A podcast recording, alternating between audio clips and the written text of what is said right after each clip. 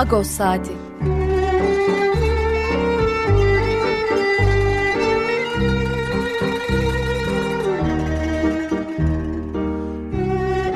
Haftalık Agos gazetesinin penceresinden Türkiye ve Dünya gündemi. Agos'un mutfağından haberler, söyleşiler, olaylar.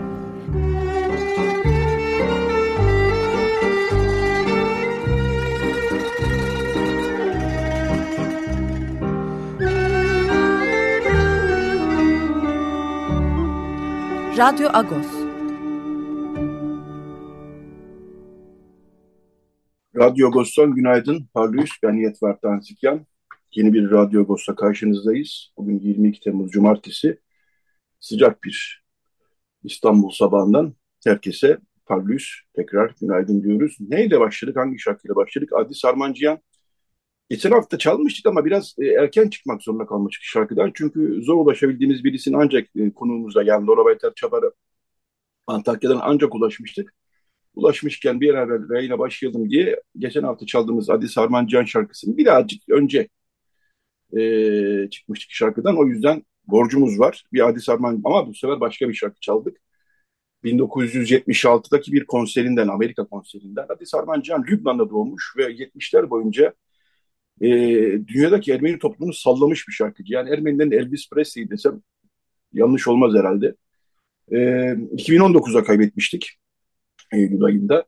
E, sık sık çalıyoruz, seviyoruz Ali Sarmancıyan'ı. Dolayısıyla bu hafta e, programa böyle başladık. E, akışlara var. Birazdan Pakrates Sutyan'la e, haftalık olan sohbetimizi yapacağız. İkinci bölümde genç bir akademisyen Tamar Gürciyan konuğumuz olacak. Belvin Teknik Üniversitesi'nde bir tezi verdi başarıyla savundu. Antep'teki Surpasvazin e, Kilisesi'nin katedralinin daha doğrusu aslında önce camiye e, önce cezaevine sonra camiye dönüştürülmesiyle ilgili genel bütün bu tarihsel süreci anlatan bir tezi var. Yaz tezinin e, ilgili bir röportajı da geçen hafta Ağustos'ta yayınlamıştık. E, Tamar Gürcüyan konumuz olacak. Son bölümde e, Ermeni toplumunun yakından tanıdığı bir isim Sirvart Malhasyan çevirmen olarak daha çok biliyoruz ama bir kitap yazdı. Çok da ilginç bir kitap. Patrik Abedik'in Gizli Yaşamı. İstanbul Patrikliğinden Basili zindanlarına efsanelere konu olmuş bir isim Patrik Avedik. 1700'lerde Katolikliğe karşı çıktığı için Osmanlı o zaman e, Fransa ile çok iyi ilişkileri.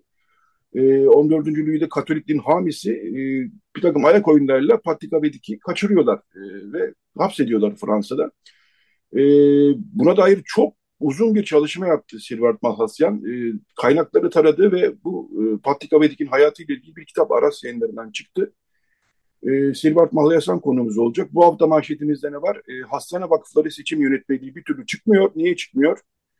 E, bu soruyu ortaya atıyoruz. E, çünkü e, taslak bir ay önce ortaya çıkmıştı ve hemen yayınlanacak denmişti resmi gazetede. Hala yayınlanmadı. Hastane seçimleri yine mi erteleniyor sorusu güçlü bir biçimde soruluyor. Hem Ermeni hem Rum toplumu içerisinde. E, manşetimizde bu vardı.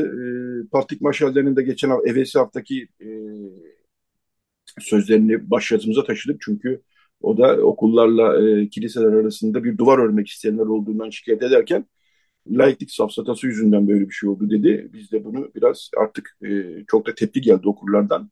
Başyazımızda bunu konu, konu ettik.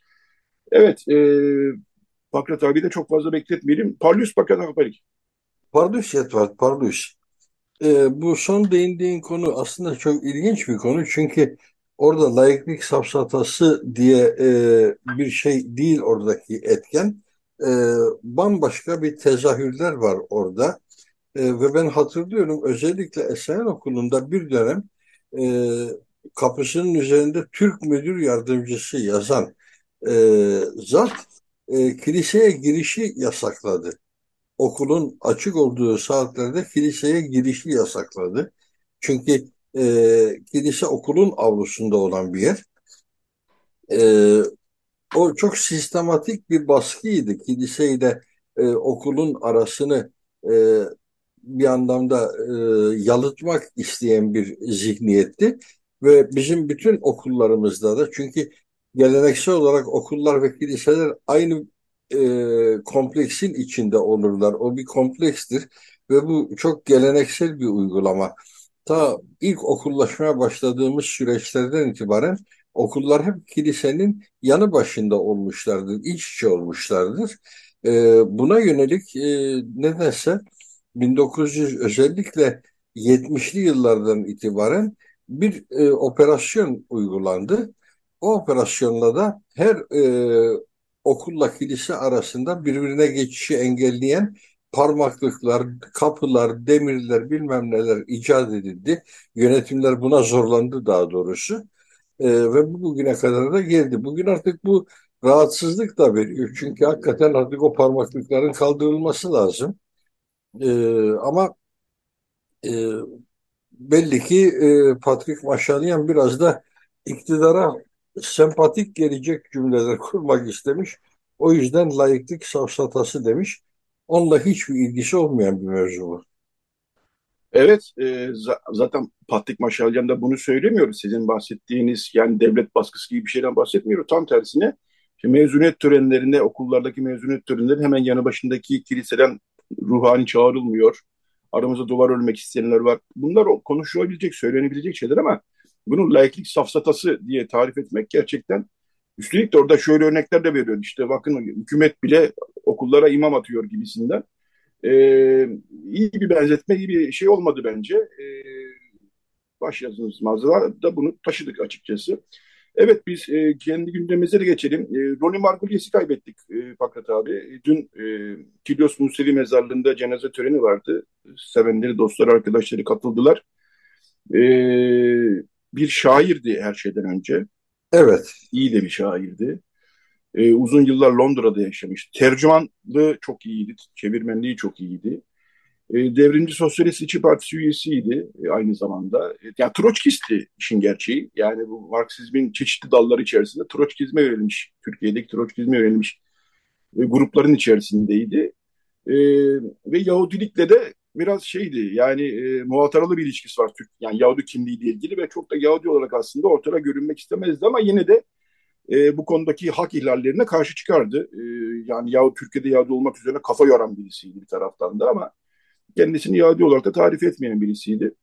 Bilmiyorum sen de birkaç cümle etmek ister misin? Erken kaybettik. Etmek istemez miyim? Tabii ki. Ronnie her şeyden önce iyi bir arkadaştı, iyi bir dosttu. E, ve senin de söylediğin gibi kendi cemaatiyle, o cemaatin geleneksel yüzüyle e, pek fazla e, muhabbeti olmayan bir insandı bir anlamda. E, bu da çok anlaşılır bir şey. Çünkü Türkiye'deki Yahudi cemaatinin egemen güçleri aynen Ermeni cemaatinin egemen güçleri gibi e, her zaman için iktidara çok yakın olmuşlardır ve muhalif seslerden de rahatsız olmuşlardır. Bu son derece e, bizim açımızdan anlaşılır bir durum. Biz bunu kendi deneyimlerimizle de biliyoruz. E, o yüzden e, Roni için tabii ki çok üzgünüz. Önemli bir kayıp. Bilhassa DİSİP çevreleri için. DİSİP'in çünkü aktif bir elemanıydı. E, ben onu özellikle Nostalji Kafe'deki bütün konuşmalarda hazır bulunmasıyla biliyorum. 24 Nisan anmalarında hazır bulunmasıyla anımsıyorum. E, bu özellikleriyle de her ne kadar kendisi yarı eşkenaz, yarı safarat bir ailenin evladı olsa da e, Yahudi toplumunun ortalama tipolojisinin dışında kalmış e, değerli bir sosyalisti. Türkiye'nin önemli bir sosyalistiydi diyebiliriz. E, ölümü büyük bir kayıp hepimiz için.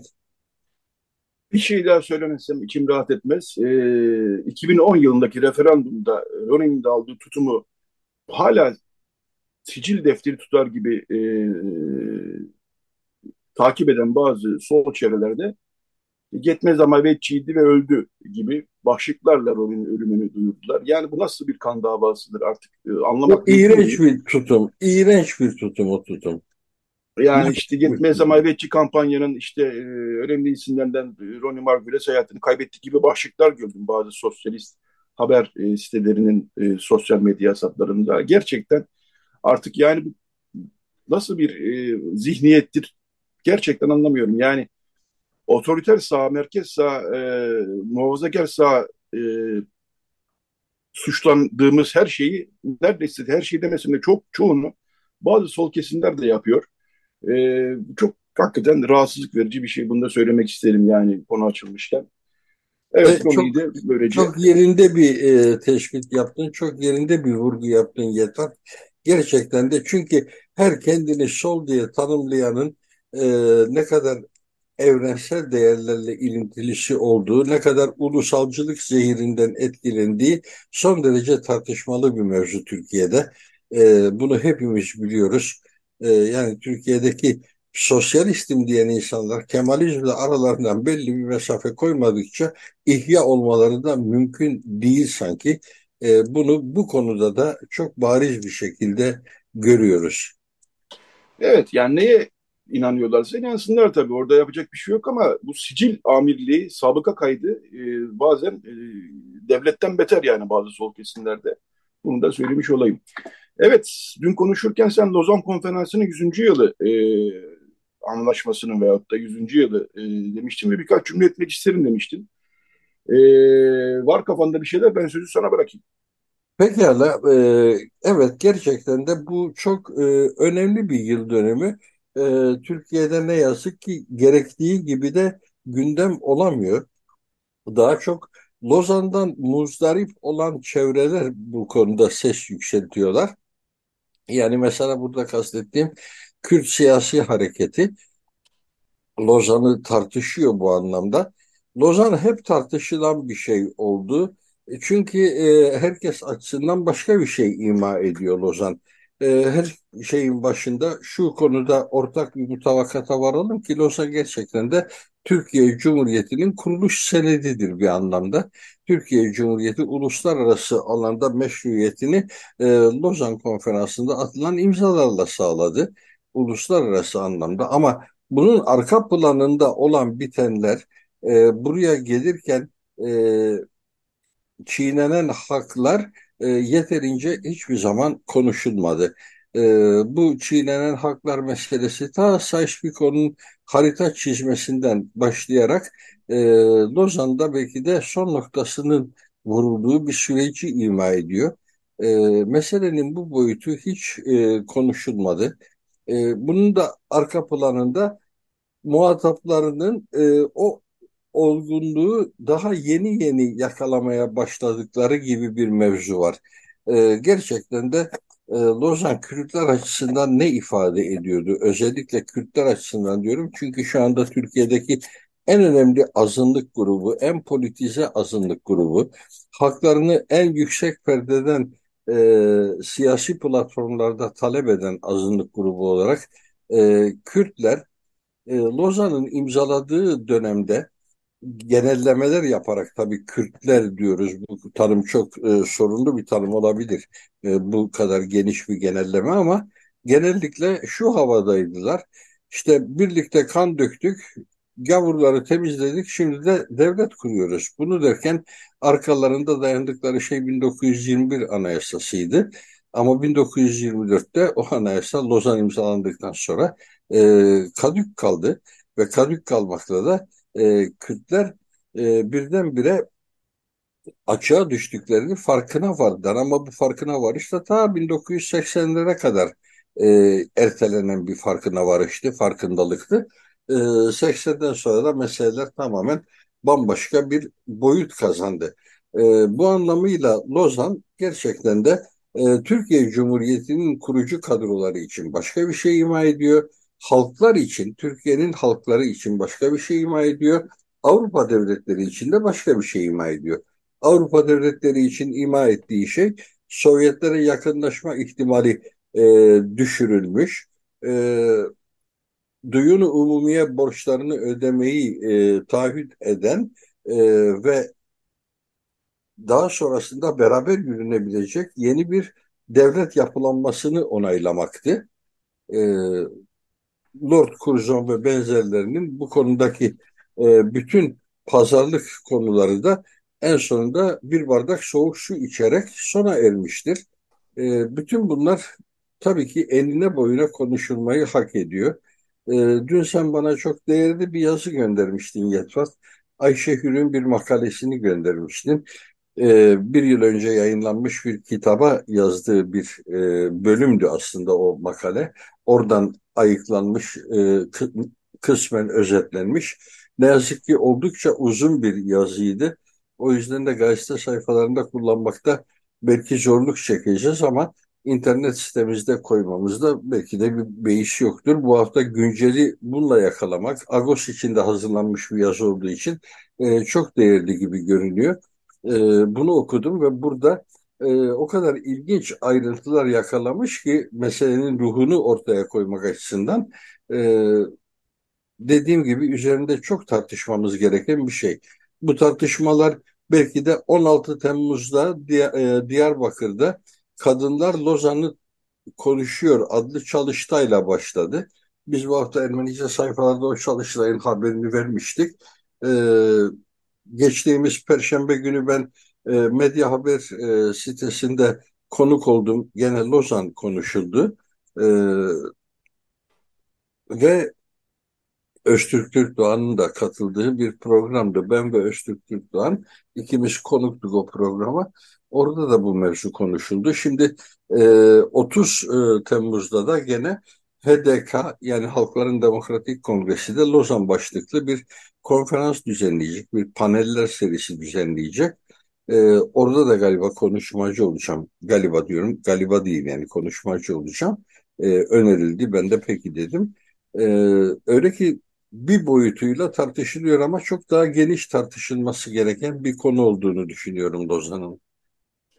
Evet, e, şu açıdan da bizi e, azınlık toplumların da ilgilendiriyor. Sadece Kürtleri ve Alevileri değil. Lozan'dan hemen sonra aslında e, haklarınızın e, bir kısmından vazgeçin türünden baskılarla karşılaştı e, azınlık toplumları. Gerek Ermeniler, gerek Rumlar, gerekse Yahudiler. Süryaniler zaten şikayetçiler kendilerinin de gruplar içerisinde sayılmadığı nedeniyle. E, bir hatırlatma da yapayım. E, yazarlarımızdan Baskın Noran e, Ali Dayıoğlu ile birlikte e, yeni bir kitap yayınladı. 100. yılda Lozan ihlalleri Yunanistan ile Türkiye, azınlıklar ve Ege e, başlıklı. Yani gerçek başlığı 100. yılda Lozan ihlalleri. E, Yunanistan ile Türkiye, azınlıklar ve Ege alt başlık. Burada e, Baskın Orhan e, ve Ali Dayıoğlu da e, Lozan'dan sonra her iki, yani Yunanistan'ın da aslında ama ağırlıklı olarak Türkiye'nin de azınlıkları aslında bir şekilde e, bu ülkeden e, silmek için e, politikalar geliştirdiklerini bahsediyorlar. E, bunu da tabii e, hatırlamamız ve altına çizmemiz lazım. Yani Lozan imzalandı ve her şey güllük gülistanlık olmadı. Tam tersine. Biraz Türkiye'de yaşıyoruz. Türkiye'den konuşalım. Hakimiz, daha çok hakimiz konuya. Türkiye'de bilhassa Ermenilerin, Rumların, e, hatta 34 Trakya olaylarında sayarsak Yahudilerin e, bu ülkedeki e, etkinliklerinin, varlıklarının azaltılması, mümkünse sona erdirilmesi için sistematik politikalar uygulandı.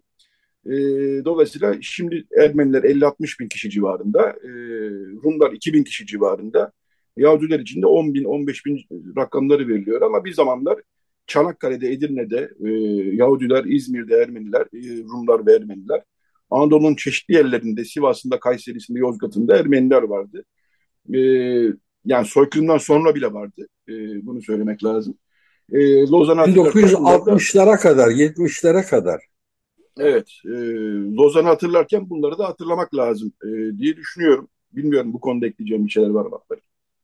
E, doğru bir noktaya temas ettin çünkü bu grupların tasfiyesi de bir devlet politikasıydı. 1970'lere kadar e, birçok şehirde e, Diyarbakır, Kayseri, Sivas, Yozgat gibi, Malatya gibi, e, Tokat gibi hatta birçok şehirde e, oldukça canlı bir Ermeni nüfus vardı. Canlı derken aslında e, bir anlamda boynu bükük bir nüfustu bu. Çünkü sistematik olarak devlet operasyonlarıyla kiliseleri falan yıkılmış bir toplumdan bahsediyorum.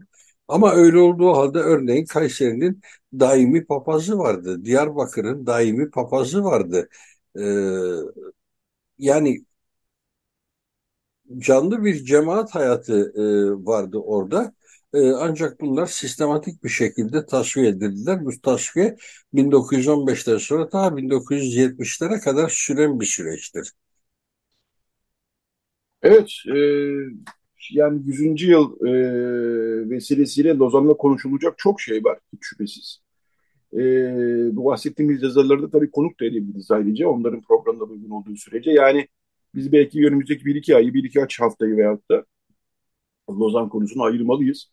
E, çünkü gerçekten e, Serhat'tan e, Türkiye'nin kuruluş senedi diyoruz ama çok da sadık kalınmayan bir senet olmuş bu. E, olduğunu biliyoruz özetle.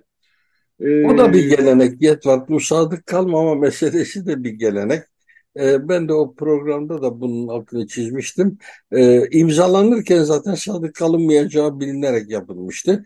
Buna gelenek dememin sebebi daha önceki birçok uluslararası e, anlaşmada e, Osmanlı'dan itibaren o imzalara sadık kalınmama prensibinin hayata geçirildiğini biliyorum. Yani e, acaba kaç defa e, Ermenistan'da, Batı Ermenistan'ında daha doğrusu bugünkü tanımda daha resmi ve gerçek olan tanımda Doğu Anadolu'da kaç defa acaba reform taahhüdünde bulunuldu ve bunlar sistematik olarak e, uygulanmadı. Öyle ki Lozan'ın da çok farkı yok. Lozan'dan sonra İmroz'u tasfiye ettik. Neredeyse bütün nüfusu Rumlardan oluşan bir adaydı ve e, bir operasyonla tasfiye edildi. Bu operasyonları organize etmek için hazır kıta bekleyen bir örgütlülüğü var Türkiye'nin. Azınlıklar Alt Komisyonu veya Tali Komisyonu diye tanımlanan bir örgütlenmesi var. Bunun e, lağvedildiğini çok yeni tarihlerde e, birkaç yıl önce 10-12 yıl önce e, açıkladık resmen Cumhuriyet olarak. E, açıkladık da onun yerini neyin aldığını tabii ki açıklamadık.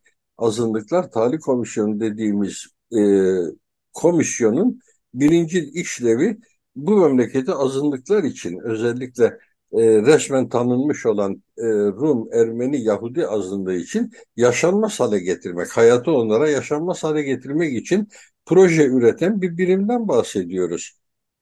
Ve bu birimin operasyonlarıyla işte e, Sabri 25oğlu çok net söyledi 6-7 Eylül'ün e, nasıl kotarıldığını e, ve ona benzer bir dizi şey işte 34 e, Trakya pogromunu konuştuk değil mi? Yahudilerin bütün bir Trakya'dan evet. sürgün edilmelerini, İstanbul'a kaçmaya zorlandıklarını, aynı şekilde 1960'a 70'e kadar da canlı bir Ermeni nüfus barındıran şehirlerinde bugün artık Ermenisiz bırakıldığı sürecini bunların hepsi organize işlerdi.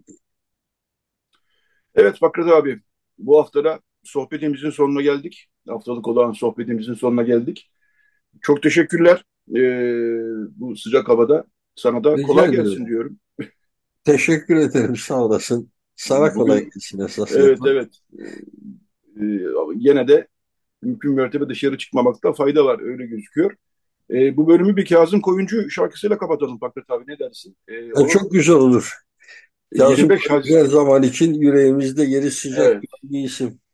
25 Haziran 2005'te kaybetmiştik onu da. E, yakın aslında ölüm tarihi, e, ölüm yıl dönümü daha doğrusu. E, yine onun 2004 e, Haydi albümünden e, Narino'yu dinleyelim. Sabah biraz böyle bir canlılık gelsin bize. Daha sonra Radyo Agos reklam arasından sonra devam edecek. Konuğumuz Tamar Gürcüyen olacak. Son bölümde de Silvat Mahlasyan olacak. Bunları da hatırlatayım ve evet Kazım Koyuncu'yu dinleyelim. Tamam. Radyo Agos. Evet, Radyo Agos devam ediyor. Ne dinledik? Geçen hafta da bir şarkı çalmıştık bu gruptan. E, Conjunto Electronico Armenio, Uruguay'da 70'lerde kurulmuş bir Uruguay'daki yaşayan Ermenilerden e, kurulmuş bir topluluk. E, Ermeni Elektronik Topluluğu diye çevirebiliriz. Onların 1973'te çıkan bir e, Delo Major albümü vardı. Oradan Sev Sevaçker, Siyah Siyah Gözler e, şarkısını dinledik. Elektronik topluluk diyorlar ama rock müziğe daha yakın bir e, müzik yapıyorlar. E, güzel bir grup ara sıra çalacağız böyle. E, evet şimdi bu bölümde konuğumuz e, Türk Ermenilerinden bir akademisyen Tamar Gürciyan. E, kendisi akademik çalışmalarını Almanya'da sürdürüyor. E, Berlin Teknik Üniversitesi'ne de bir tez e, verdi ve başarıyla savundu tezini. E, onlarla bir röportaj, Paris'e kolektif onunla bir röportaj yaptı. Geçen hafta Ağustos'ta vardı bu röportaj. E, tezin konusu Antep'teki Surp Asvazin e, katedrali diyelim, kilise de diyebiliriz tabii ama katedrale daha yakın. E, daha sonra cezaevine dönüştürülüyor, daha sonra da camiye e, dönüştürülüyor. E, bu e, hikaye üzerine, bu hikayeyi merkezine alan ama başka katmanların da dikkate alan e, bir tez e, yazdı Tamar Gürcan ve şimdi konuğumuz Almanya'da şu an kendisi. Günaydın Tamar Gürcan. Varlıyız. Luis, günaydın. E, teşekkürler yayına katıldığın için e, çalışmaların ortasında. E, şöyle başlayalım istersen. E, çok ilginç bir yapı. Fotoğraf ben görmedim. E, Antep'e gitmedim. Antep'e gittim de o binayı daha doğrusu görememiştim gittiğimde. E, önce seni bu tezi yazmaya e, götüren e, atmosfer, düşünceler ve gördüklerin nelerdi? Öyle başlayalım istersen. Tabii. Aslında benim bu Antep'teki katedralle, bu yapıyla tanışmam hani ilk İTÜ Taşkışla'daki lisans eğitimimin e, proje gezisine dayanıyor. Hani Antep'i ziyaret ediyoruz, bana bir liste veriliyor. Aslında gruplar halinde geziyoruz Antep'i ve bu listede yazılı olan yapıların ziyaret edip hani eskizlerini çizmemiz bekleniyor. Ee, bir yandan da tabii kulağımda da dayımın sözü var. Yani orada Ermenilerin yaşadığını biliyorum. Çünkü dayım diyor ki muhakkak Ermeni mahallesini gör. Ama Ermeni mahallesi nerede tam olarak bilmiyorum. Kimse de söylemiyor yani. Çok da konuşulmuyor. Zaten yaptığımız şey de çok farklı. Hani şehri eskiz çizerek anlamaya çalışıyoruz, deneyimlemeye çalışıyoruz. Ama son gün ben elimde yazan bu Kurtuluş Cami çok ya, ilgimi çekti. Bir şekilde görmeye çalıştım. Tüm camilere gitmişim ama buraya git, girmemiştim. Ve o gün ben gruptan ayrılıyorum. Çünkü herkes çok yorgun. Ben de muhakkak buraya gitmem lazım, görmem lazım. Ve bir şekilde esnafa sora sora bu yeri buluyorum. Ama esnafa sorarken de çok ilginç. Diyorum Kurtuluş Cami nerede? Bana orası hapishane olduğunu söylüyorlar. Yani neyle karşılaşacağımı da sonrasında bilmiyorum. Hapishane mi, cami mi? Ama tabii görü görmez de bir zamanlar Ermeni kilisesi olduğunu anlıyorum. Yani yapısından, heybetinden etkileniyorum. Tabii ki içine girmek istiyorum. Ee, ama tam da o zaman böyle ezan vaktine denk geliyor. İşte diyor ki sadece ezan vakti açıldığını söylüyorlar. Ben de Allah Allah tüm camiler açık ama niye burası sadece ezan okunduğunda açılıyor. Ona bir türlü anlam veremiyorum. Ama bir yandan tabii kadınlar mahfiline geçip de namaz kılamayacağıma göre bir Ermeni olarak yani içeri giremiyorum o anda ve e, yani kilisenin avlusunda birazcık bekliyorum. Biraz da kırgın bir şekilde bekliyorum. Ondan sonra e, bu Surpasvazazin'le aslında keşfettiğim Ermeni mahallesinde dolaşmaya başlıyorum. Yani bir zamansal bir tünelden geçiyor gibi gibiyim o anda. Ama tabii Ermeni mahallesini ziyaret ederken orada yine işte ne bileyim eskizler yapıyorum, ne, cephe ritmi yapıyorum. Sonrasında okuldaki o şeyde de bunu anlatmıyorum. Yani buranın Ermeni mahallesi olduğunu söylemiyorum. Gösterdiğim şey oradaki yapıların cephe ritimleri. Onlardan çıkardığım notalar, böyle romantik bir ilişki aslında bir bak bir, bir, bir yandan baktığımızda. Ama asla Ermeni mahallesi olduğunu söylemiyorum. Yani bunun da neden söylemediğimi çok da bilincinde değilim.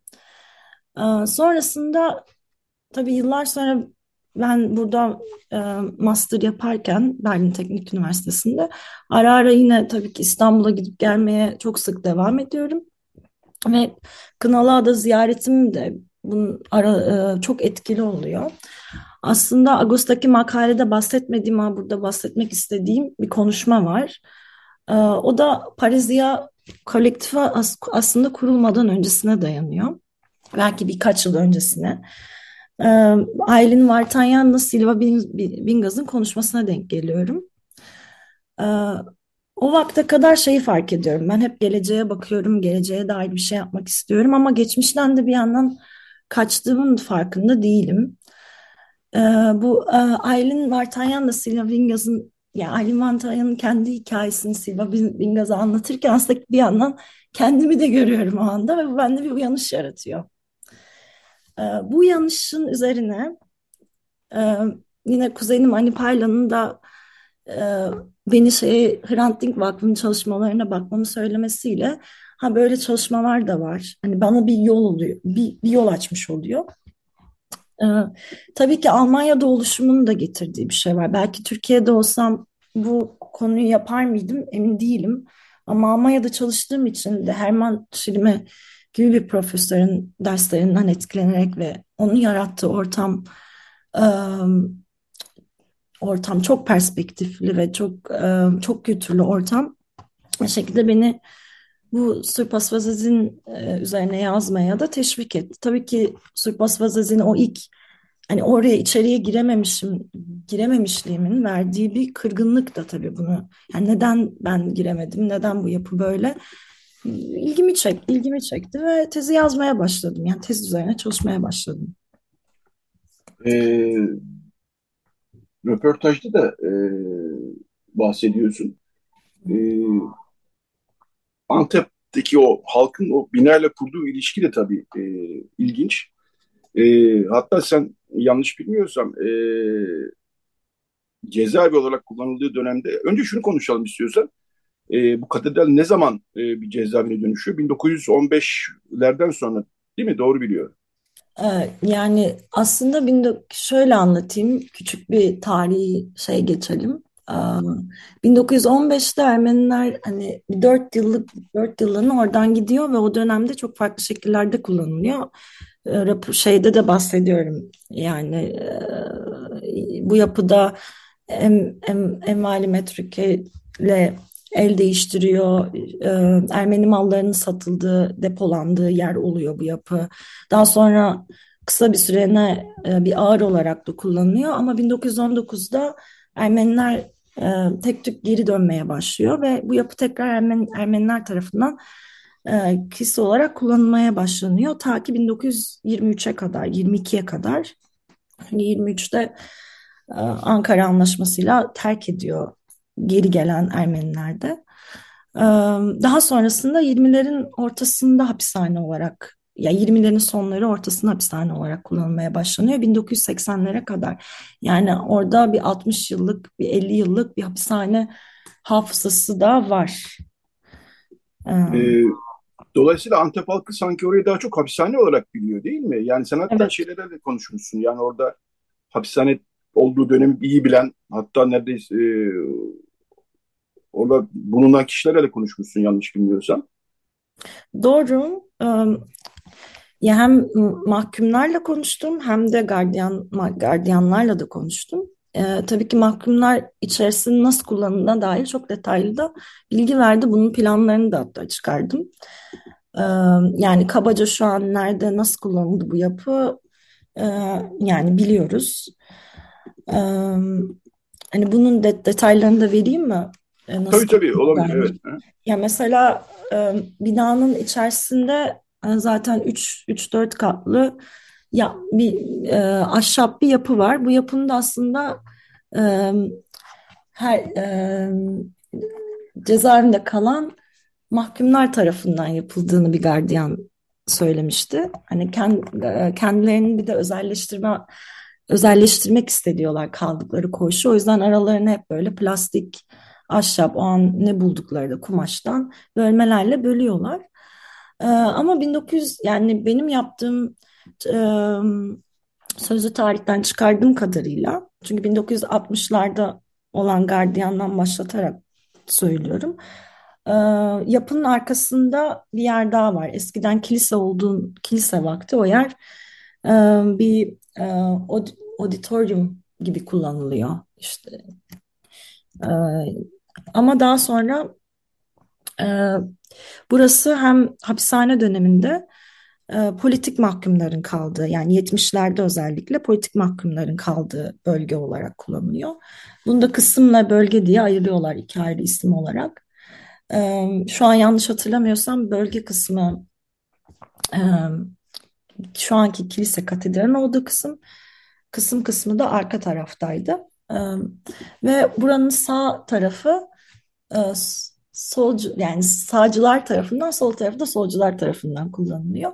Ve solcuların kaldığı kısmın arkasında da aslında eski bir mağara var. Ee, bu kısım eski kilise olarak da biliniyor. Çünkü eski kilise bu yapı yapılmadan önce orada eski bir kilise var. Onun e, onun üzerine aslında yeni bir kilise inşa kilise inşaatı oluyor. Ve bu mağarada da e, yaptığım şeyde bir işkencehane olarak kullanıldığı ortaya çıktı. Tabii ki ben de bunu dinlerken birazcık şok oldum. Hani hani biliyorsunuz o dönemi zaten ama evet. onu dinle, dinleyince birazcık tabii ki şok geçirdim. Hani arkadaki mağaranın ve o, o şekilde kullanılması ve aslında bunun çok bilindik olması yani mahkumlar tarafından bilinmesi ve Sonrasında hiç dile getirilmemesi de. Ee, ama maalesef o yapı 2010, 2012'de yani şey değil, kilise kısmı değil. Birçok insan belki yanlış anlayabilir de bu arka, arkadaki yapı e, yık, yıkılıyor. Hani bazı görüşmelerde işte bilerek yıkıldı söyleyenler oldu. Hani inşaat şeyleriyle gelip yıktılar dendi. Tabii röleve çalışmaları yapılmadan önce yıkılıyor. Sonrasında 2017'de tekrar e, cami olarak açıldığında e, bu yapı yeniden yapılmış oluyor. Tabii o, o içerisindeki o şeye dair pek bir bilgimiz yok maalesef kayıtlı. Anladım.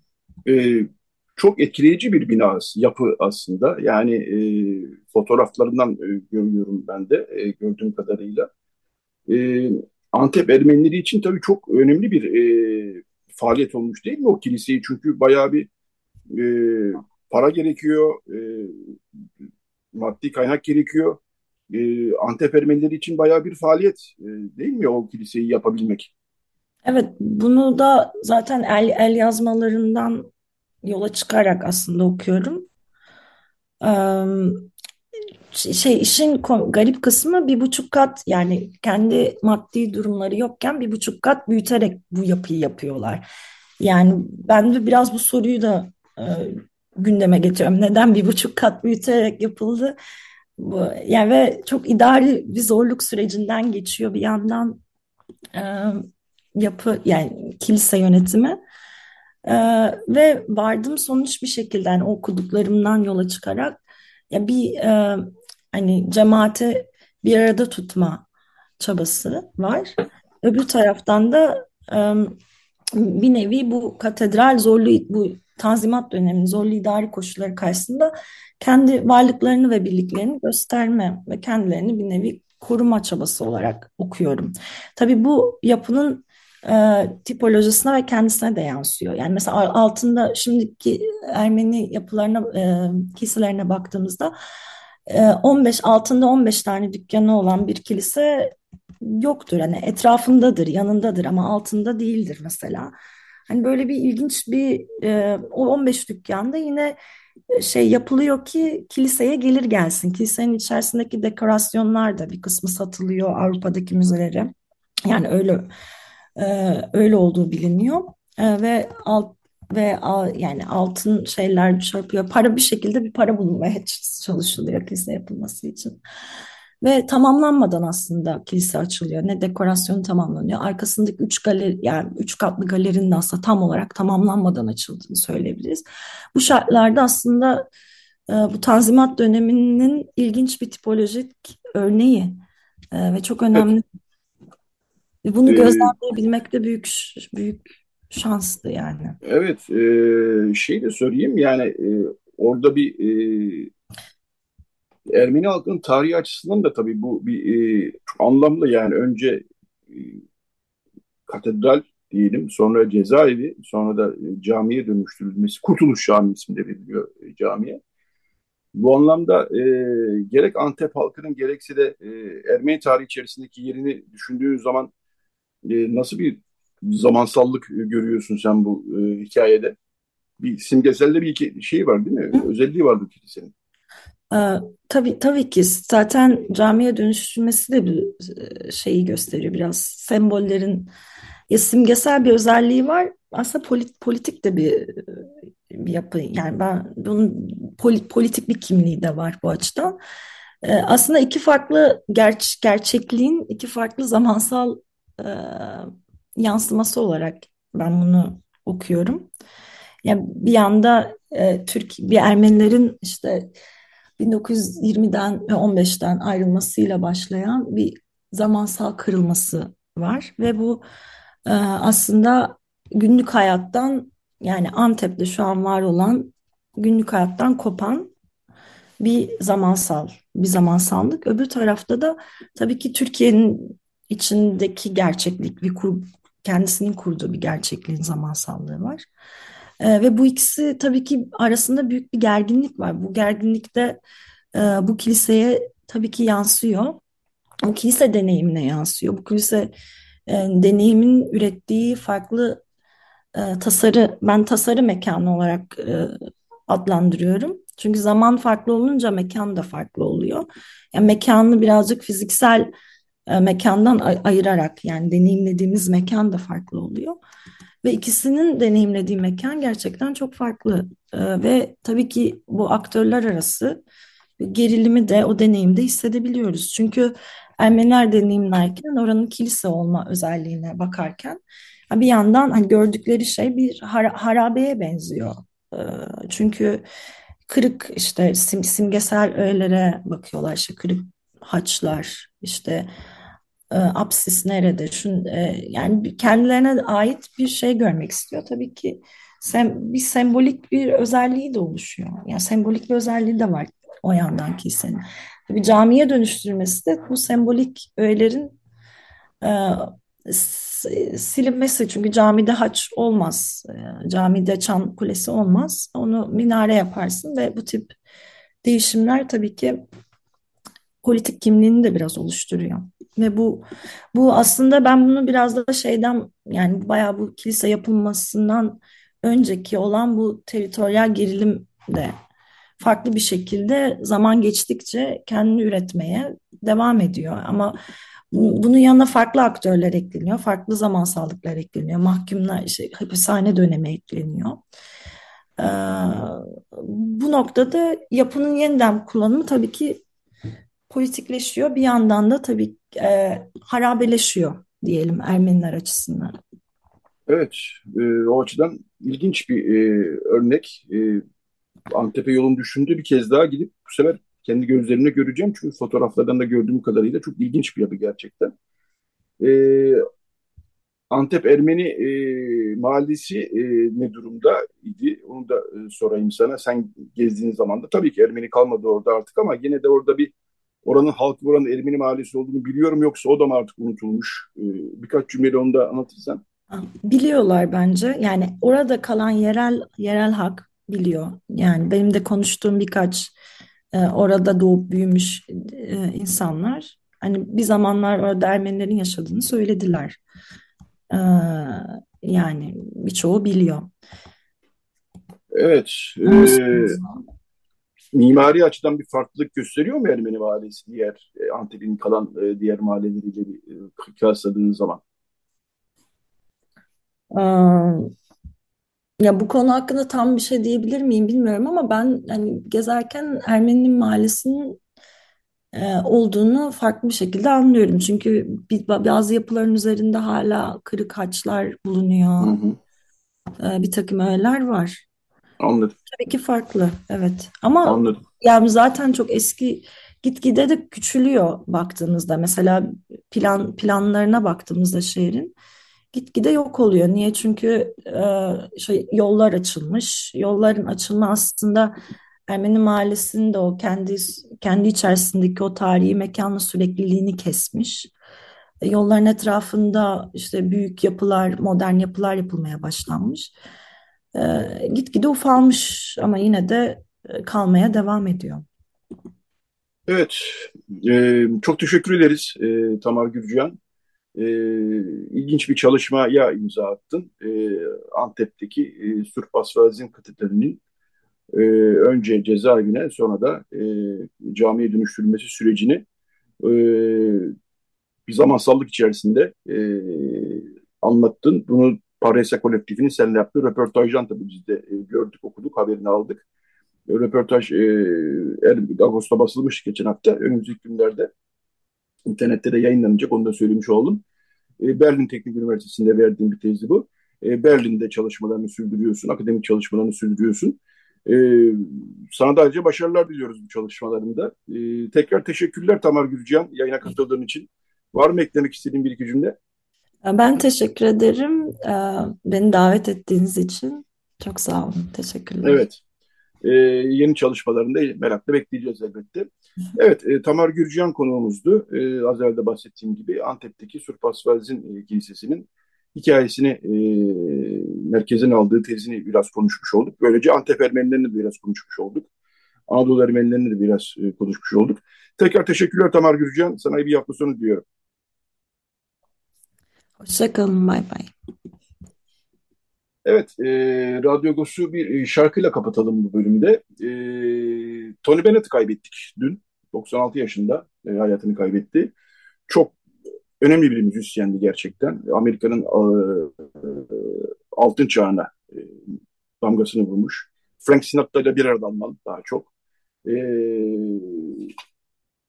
İtalya kökenli bir müzisyendi. E, İstanbul'a geldi 2012 yılında. Konserine de gitmiştik hatta. Dinlemiştik. Çünkü e, hakikaten e, benzersiz bir müzisyendi. 19 Grammy ödülü, 2 Emmy ödülü e, kazanmış bir müzisyendi. Onun bir e, şarkısıyla e, kapatalım bu bölümü. Daha sonra Radyo Agos saat 10'da son bölümüyle konumuz Silvart Mahasyan olacak. Devam edecek. E, 1965 kaydı. Tony Bennett'in genç olduğu dönemlerden bir kayıt. It Had To Be You şarkısını dinliyoruz. Daha sonra reklam arası, daha sonra Radyo Agos devam edecek. Radyo Agos. Evet, Radyo Agos yeni bir konu ve yeni bir konukla devam ediyor. Silvart Mahlasyan konuğumuz. Ee, hoş geldiniz Silvart Hanım. Hoş bulduk Edward Bey. Nasılsınız? İyi Teşekkür yayınlar. ederim. Sizin- teşekkürler. Siz de iyisiniz inşallah. Evet, sıcaklarla boğuşuyoruz. Evet, hepimiz öyleyiz. Ee, Silvart Mahlasyan'ın bir kitabı çıktı geçen hafta Aras yayınlarından. Ee, çok e, ilginç, önemli bir kitap. Patrik Avedik'in Gizemli Yaşamı. İstanbul Patrikliğinden Basri zindanlarına alt başlığıyla. Hakikaten e, benim bilmediğim bir konuydu bu. E, ve Silvart Mahlasyan e, efsanelere konu olmuş bir yaşamdan e, bahsediyor. E, 1700'lere gidiyoruz. 1700'lerin İstanbul'unda ve Fransa'sına gidiyoruz. E, Katolikliğe karşı e, tutumuyla bilinen e, bir Patrik, e, Patrik Avedik ve e, Fransa'nın da o zamanlar Türkiye üzerinde, Osmanlı üzerindeki şeyi çok güçlü, etkisi çok güçlü ve bir şekilde e, Patrik Avedik'in e, Patrik olmasına karşı çıkılıyor, engellenmesi isteniyor. Olmayınca e, kaçırılıyor öyle diyelim E, ve e, bir sürü yer geziyor zindanlarda ve en sonunda Bastil'e gidiyor. Hatta o kadar efsanelere konu olmuş bir isim ki demir maskeli adam olduğu zannediliyor. Meşhur. E, ben sözü çok fazla uzatmayayım. E, Silvert Hanım yani bir kere şöyle başlayalım istiyorsanız çok kaynak taramışsınız ve bayağı da uğraşmışsınız bu kitabı ortaya çıkarmak için. Evet. Efsanelerden de biraz arındırmaya çalışmışsınız e, Patrik Avedik'in yaşamını. E, nasıl bir çalışma yürüttüğünüzle başlayalım. Daha sonra Patrik Avedik'in yaşamına gelelim. Ne dersiniz? Yani aslında hikaye şöyle başlayayım. Neden bu kitabı yazdım? Ee, ben İstanbul Ermenileri, Patriklerin hayatını e, tercüme ederken Asadur'un kitabı bu. Ee, ki Patrikhane aslında o uzun soluklu bir makale. Patrikhane onu kitaba çevirdi. Ee, bizim Patrik vekilimiz kıdemli papaz Kikor Damatyan e, ve şu anda rahip olan benim çok eski dostum Varşak Seropyan da o zaman. Şimdi Hayrova, Rahip Ovagim oldu. Onlar dipnotlarla o uzun soluklu makaleyi kitaba dönüştürmüşlerdi ve bunun Ermenicesi basıldı. Ben onu Türkçeleştirdim ve e, müjdeyi de vereyim bu arada. Yakın zamanda onun Türkçesi de çıkacak. E, orada Patriklerin hayatı vardı 1850'lere kadar. Onların içinde en ilgi çekici e, hayat Patrik Avedik'e aitti. Bu e, aslında orada Patrik Avedik'le ilgili e, bir araştırma yapıldığını görmüştüm. Daha doğrusu Marius Topen bu meşhur demir maskeli adamın kimliğini araştırmak için çalıştığında Patrik Avedik'e de rastlıyor ve kitabının bir bölümünü de e, Patrik Avedik'e ayırıyor. Garabet Ütücüyan kendisi sizin meslektaşınız, gazeteci, aynı zamanda yazar. Bunu e, o bölümü alıyor, Ermenice'ye çeviriyor ve yayınlıyor. Yani ben e, tercümeyi yaparken rastladım. Daha sonra gönüllü olarak Beyazıt Kütüphanesi'ndeki Ermenice kitapları kataloglama yaparken o çok aradığım Ütücüyan'ın çevirisine orada rastladım. Bu sefer merakım daha da arttı. E, çünkü demir maskelinin işte Avedik olduğu iddiası çok böyle fısıltı olarak da dolaşan bir şey. Oradan e, Osmanlı arşivine, oradan e, Fransız e, kütüphanesindeki verilere derken böyle merak yani merakla başlayan, kişisel merakla başlayan e, bir serüvenin içinde edindiklerimi, e, yeni bilgileri insanlarla paylaşmak istedim. Macerası böyle başlıyor Abedin. Diğer Çok da iyi, e, çok da iyi buyur. yapmışsınız. Buyurun buyurun devam edin. İlginç de bir hikaye. Başka bir e, açıdan da ilginç. Patrik Avedik sadece bizi ilgilendirmiyor. E, biliyorsunuz ortak bir yaşam sürdük. Biz Osmanlı e, içinde Ermeni ve Türk e, unsurlar, Rumlar, e, işte Yahudiler, e, Süryaniler bir sürü e, imparatorluğun unsurları. Bu Osmanlı e, tarihinde önemli bir e, dönemi yansıtıyor. E, şöyle ki Patrik Avedik'in kaçırılması, ortadan tarih sahnesinden çekilmesi sadece bizi ilgilendiren bir şey değil.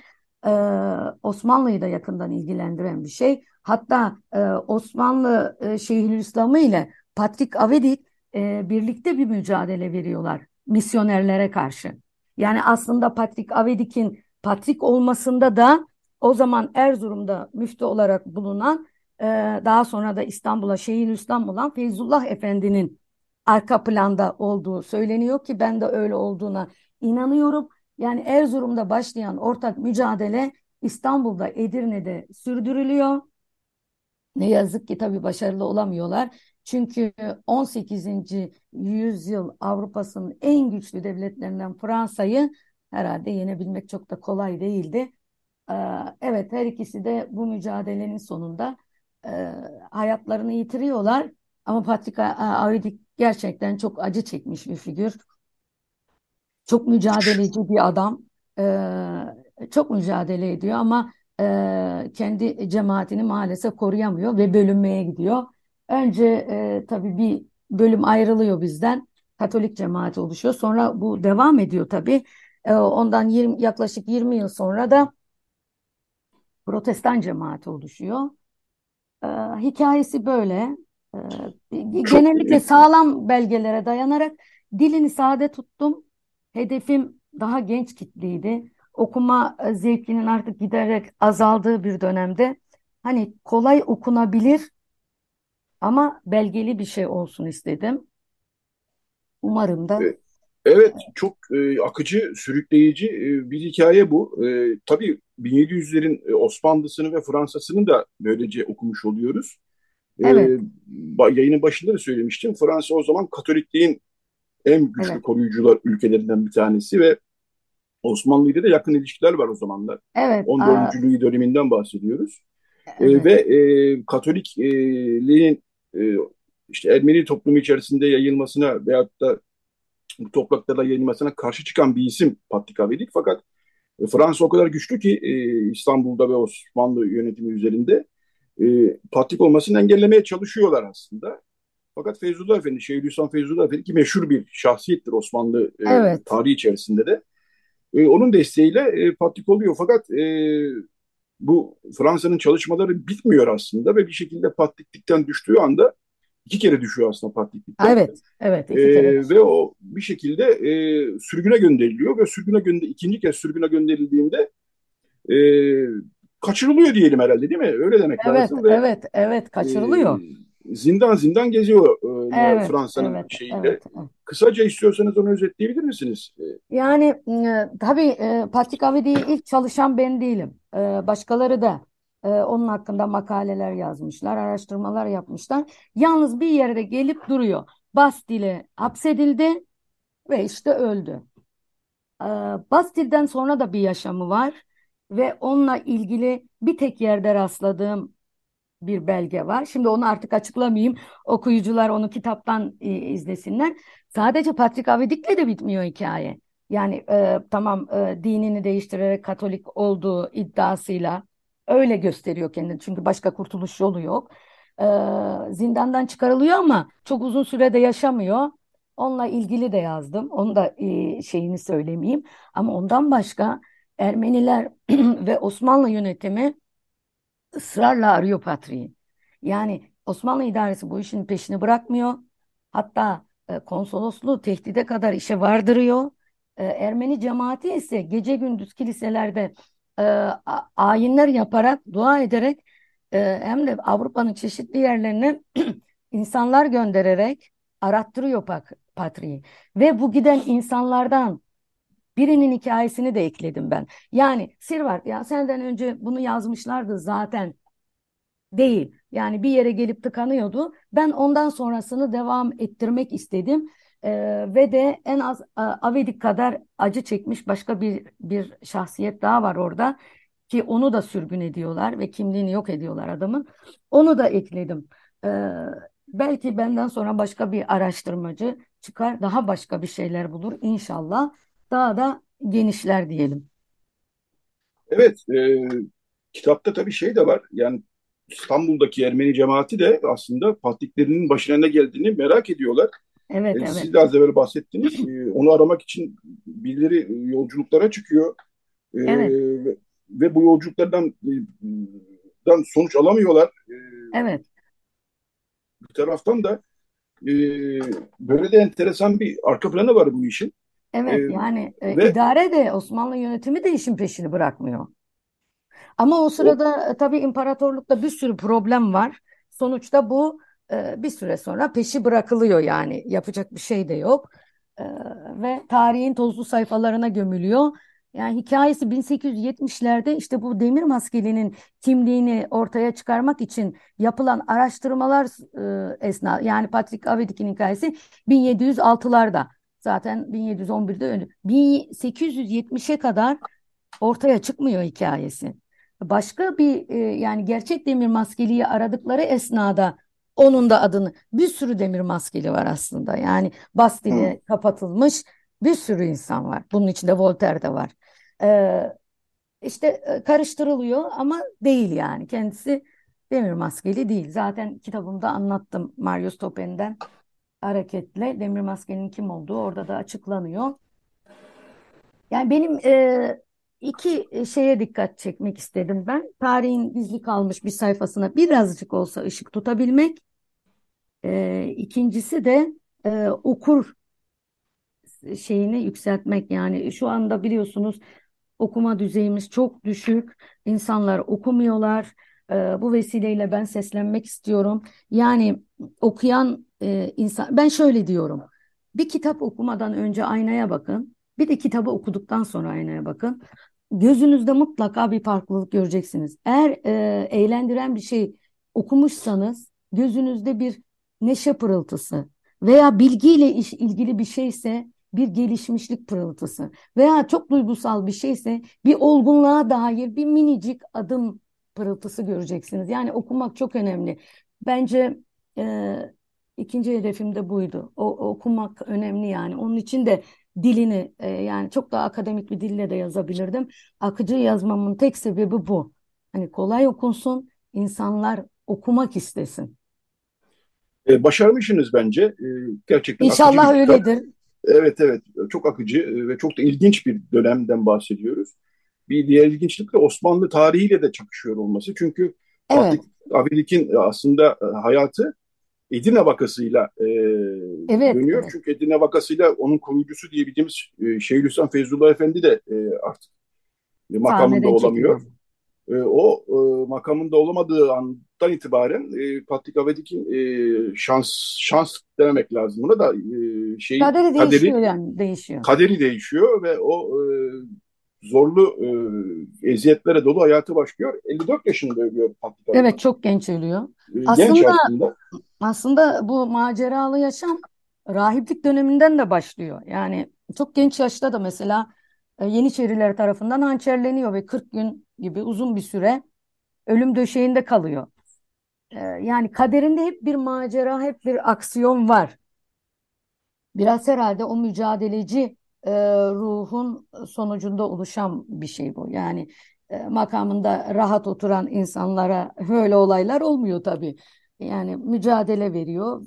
E, mücadele ettiği güç de çok büyük e, ve cemaatini maalesef koruyamıyor. Evet, e, teşekkür ediyoruz bu e, kitabı e, kaleme aldığınız için. Çok Sağ olun. derin derin bir araştırma yapmışsınız. O da çok belli kitaptan anlaşılıyor. Çok uzun da bir kitap değil bu arada. Okuyucuların da e, gözü Evet. korkmasın. E, yani 200 e, Ha, şu, bir dakika. 200 bile değil hayır. E, 100. 90 Ha, evet 100 evet. sayfalık bir kitaptan bahsediyoruz. 100 sayfalık bir kitaptan bahsediyoruz ve dediğim gibi gayet akıcı bir macera e, romanı, acı bir macera romanı tabii Evet acı. e, gibi okuyulabilir. E, dediğim gibi çok e, uğraşmışsınız.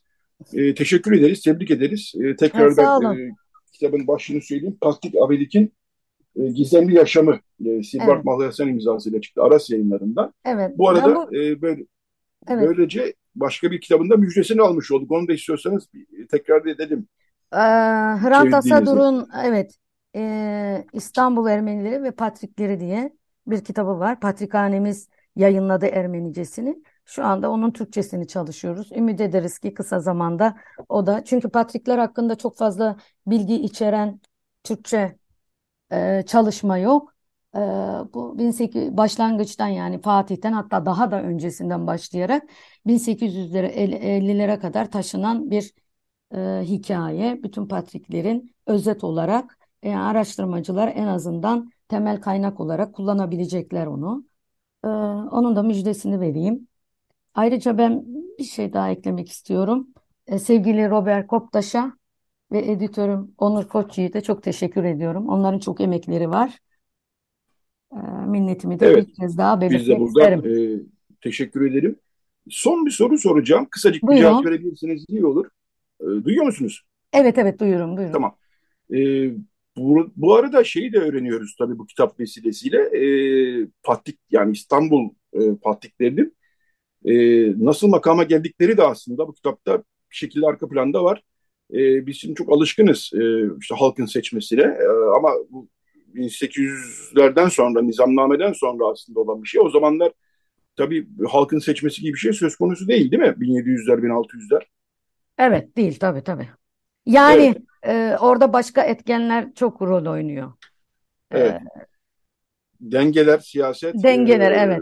evet dengeler çok önemli rol oynuyor.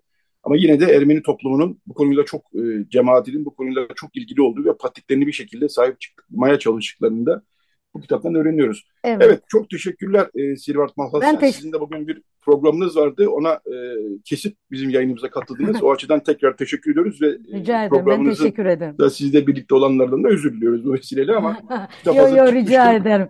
Ben kitap hazır teşekkür ediyorum. çıkmışken e, konuşmak istedik. Sağ E, olun. Silvart Malhasyan ayrı tercümelerinden de biliyoruz. E, Aa, bu vesileyle bir şey daha ekleyebilir miyim? tabii ki, Tercümeler dediğiniz için ekleyeceğim. tabii ki. Ee, tercüme hayatıma başlamama sizin e, gazetenizin gazetenizin kurucularından Sarkis Seropyan e, sebep olmuştur. Benim uzaktan yakından tercümeyle ilgili ve çeviriyle ilgili bir şeyim yoktu. Arasya Yayıncılık kurulduğu zaman kendisi telefon açmıştı. Silvert böyle böyle sana 15 sayfa gönderiyorum. Bunu lütfen çevir. Baron Baron derdik biz ona. Baron Sarkis ben ne anlarım tercüme. Yo yo sende o ışık var sen bunu yapabilirsin. E, yani benim bu yazım maceramın öncesindeki e, tabii buraya gelene kadar e, çevirilerin çok büyük katkısı var. En azından çeviri rast yaparken Avedi'ye rastladım.